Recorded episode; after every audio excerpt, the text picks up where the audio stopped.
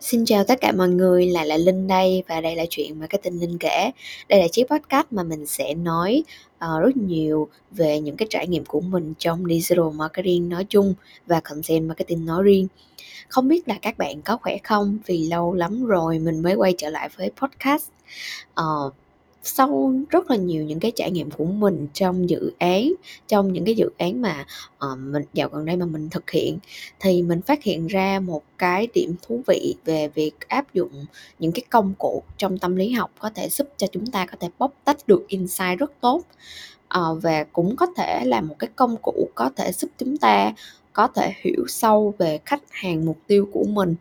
đó chính là DISC. Và ngày hôm nay mình sẽ nói rõ hơn về cách mà mình ứng dụng DISC để đọc vị tâm lý của khách hàng, động đọc vị được cái động lực mua hàng của khách hàng là như thế nào nhé. Ok, đầu tiên thì mình đến với cái phần uh, giải thích cái khái niệm DISC như là như thế nào thì dành cho tất cả các bạn chưa nghe qua về DISC. DISC thường được mô tả như một bài đánh giá tính cách và trong thực tế là DISC thực sự giống như một cái hệ thống hồ sơ tính cách được nghiên cứu và phát triển bởi một nhà khoa học. Uh, ông đã tận dụng và những cái phương pháp để mà có thể hiểu rất rõ về hành vi, tính khí và tính cách của con người từ đó, ông đã vẽ nên bốn đặc điểm tính cách chính được mô tả trong mô hình DISC chính là thứ nhất D chính là dominant thống trị. Thứ hai là I là influencer những người ảnh hưởng. Thứ ba là steadiness S những người kiên định. C là compliant những người tuân thủ vậy thì uh, đối với mỗi loại tính cách có một cái sự khác biệt như thế nào về động về hành vi cũng như là về suy nghĩ? Với những người có tính cách nhóm đi họ có xu hướng là tự tin và chú trọng vào việc hoàn thành kết quả cuối cùng nhiều hơn. Và đối với nhóm đi họ sẽ yêu thích cái việc thống trị và muốn được uh, đạt được một cái yếu tố là quyền lực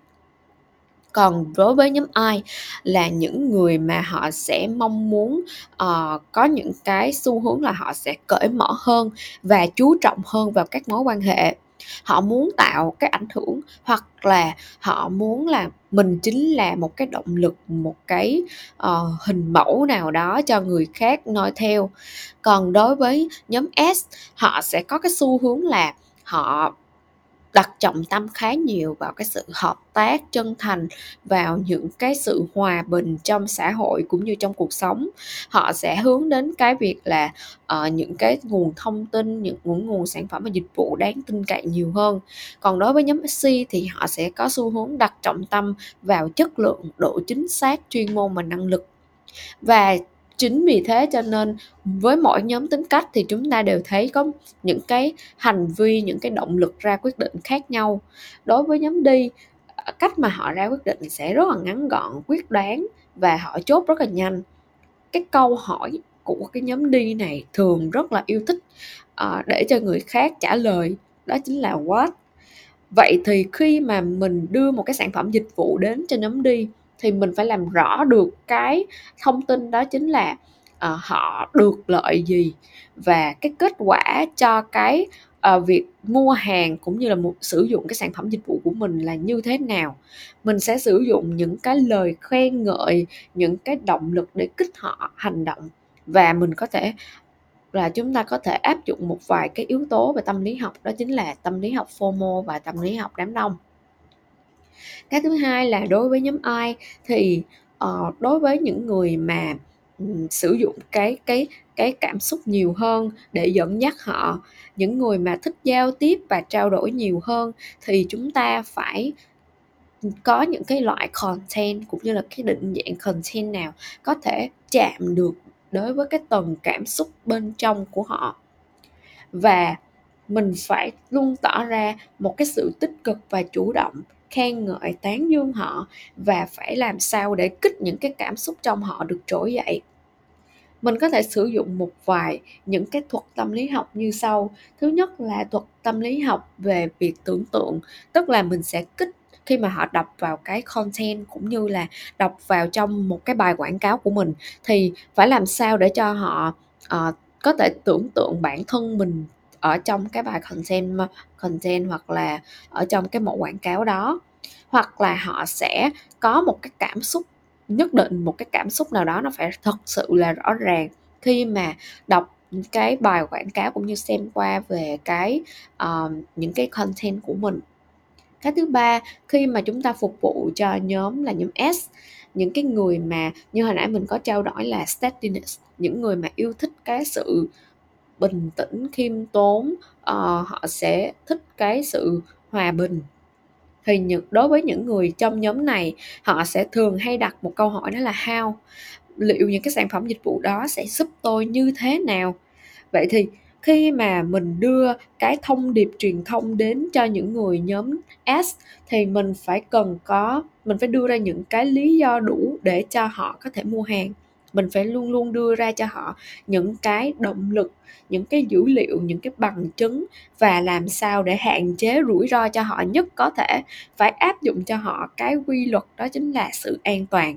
Họ xem cái thông tin của cái sản phẩm dịch vụ của mình xong thì họ phải cảm thấy cái sự an toàn và cái sự tín nhiệm, cái reason to believe của mình nó phải rõ ràng hơn đối với tất cả những cái nhóm tính cách khác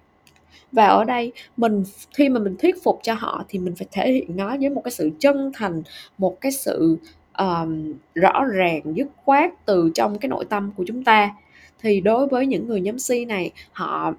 có thể bị tác động bởi những yếu tố như là việc mà những cái mẫu content thiên về testimonial những cái bằng chứng chứng thực nè rồi những cái yếu tố thiên về khan hiếm và cấp bách cũng có thể thuyết phục họ dẫn đến hành động và quyết định mua hàng và nhóm tính cách cuối cùng là nhóm tính cách C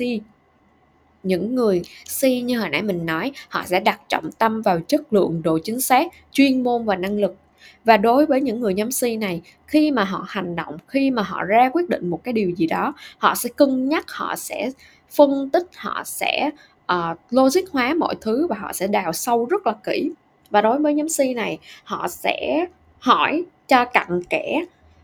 vấn đề và họ phải đọc rất nhiều những cái thông tin mới đưa đến với cái hành động. Vậy thì khi mà mình phục vụ cho nhóm C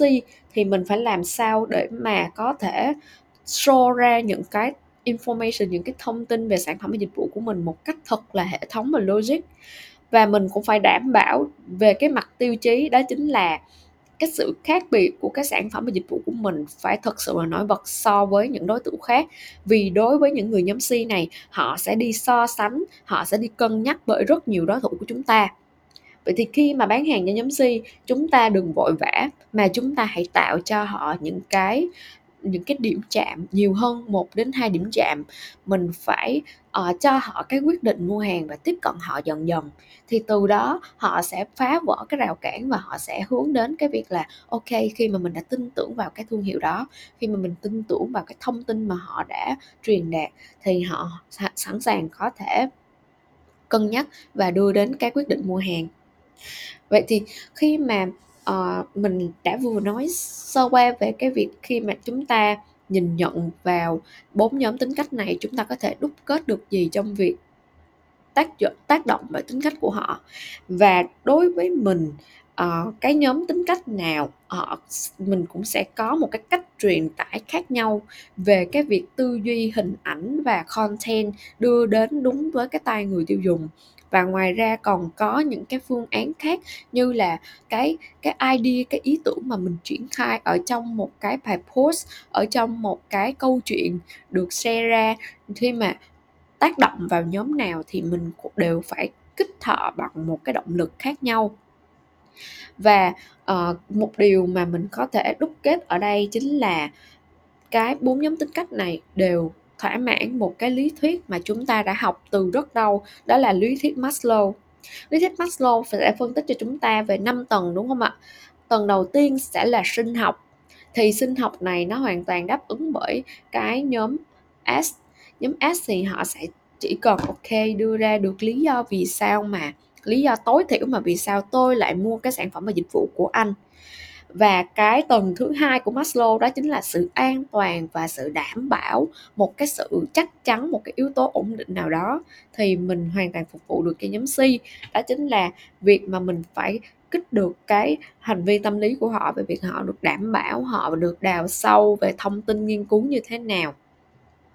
Hai cái tầng tiếp theo của lý thuyết Maslow nó sẽ nói về các yếu tố xã hội và được tôn trọng. Vậy thì khi mà mình kích vào yếu tố xã hội và được tôn trọng chính là mình kích vào yếu tố của nhóm ai tức là việc mà mình sẽ đưa nhiều hơn những cái bằng chứng về xã hội, những cái tâm lý học đám đông, những cái việc mà uh, những cái việc kích vào peer pressure, những cái ảnh hưởng từ cái uh, đồng lứa như thế nào, từ những cái nỗi đau thẳm sâu trong mỗi con người chúng ta khi mà đưa ra quyết định mua hàng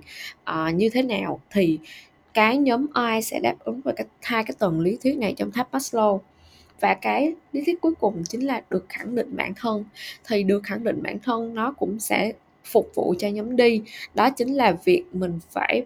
luôn luôn cải tiến đổi mới hành động nhanh dứt khoát để mà hướng đến cái việc hoàn thiện hóa bản thân mình. À, và chung quy lại ngày hôm nay mình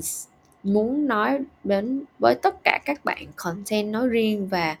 ừ, những cái bạn làm trong ngành marketing nói chung là giữa marketing và tâm lý học có một cái sợi dây liên kết rất là chặt chẽ. Chúng ta không thể làm trong làm và phát triển trong ngành marketing. Nếu như mà chúng ta không học hỏi không tập quan sát không học đào sâu những cái vấn đề những cái uh, những cái hành vi của con người ẩn sau cái hành hành động ra quyết định ở bên ngoài của họ vì tất cả chúng ta đều hành động theo một cái trật tự nào đó nó nằm thuộc về ở bên tầng uh, vô thức. Đó chính là cái tầng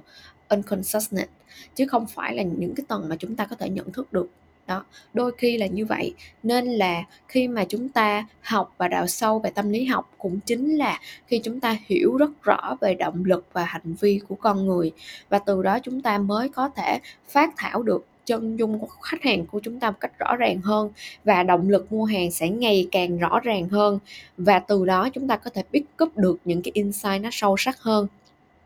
Cảm ơn tất cả các bạn đã lắng nghe cái buổi podcast ngày hôm nay. Hy vọng là nó không quá khó hiểu. À, mình sẽ đóng vai trò là dẫn dắt. Còn những cái việc áp dụng chúng như thế nào thì mình để cho các bạn có thể thảo luận và nghiên cứu thêm. Nếu như bạn thấy podcast này bổ ích, hãy ủng hộ mình bằng một cái like, share hoặc là comment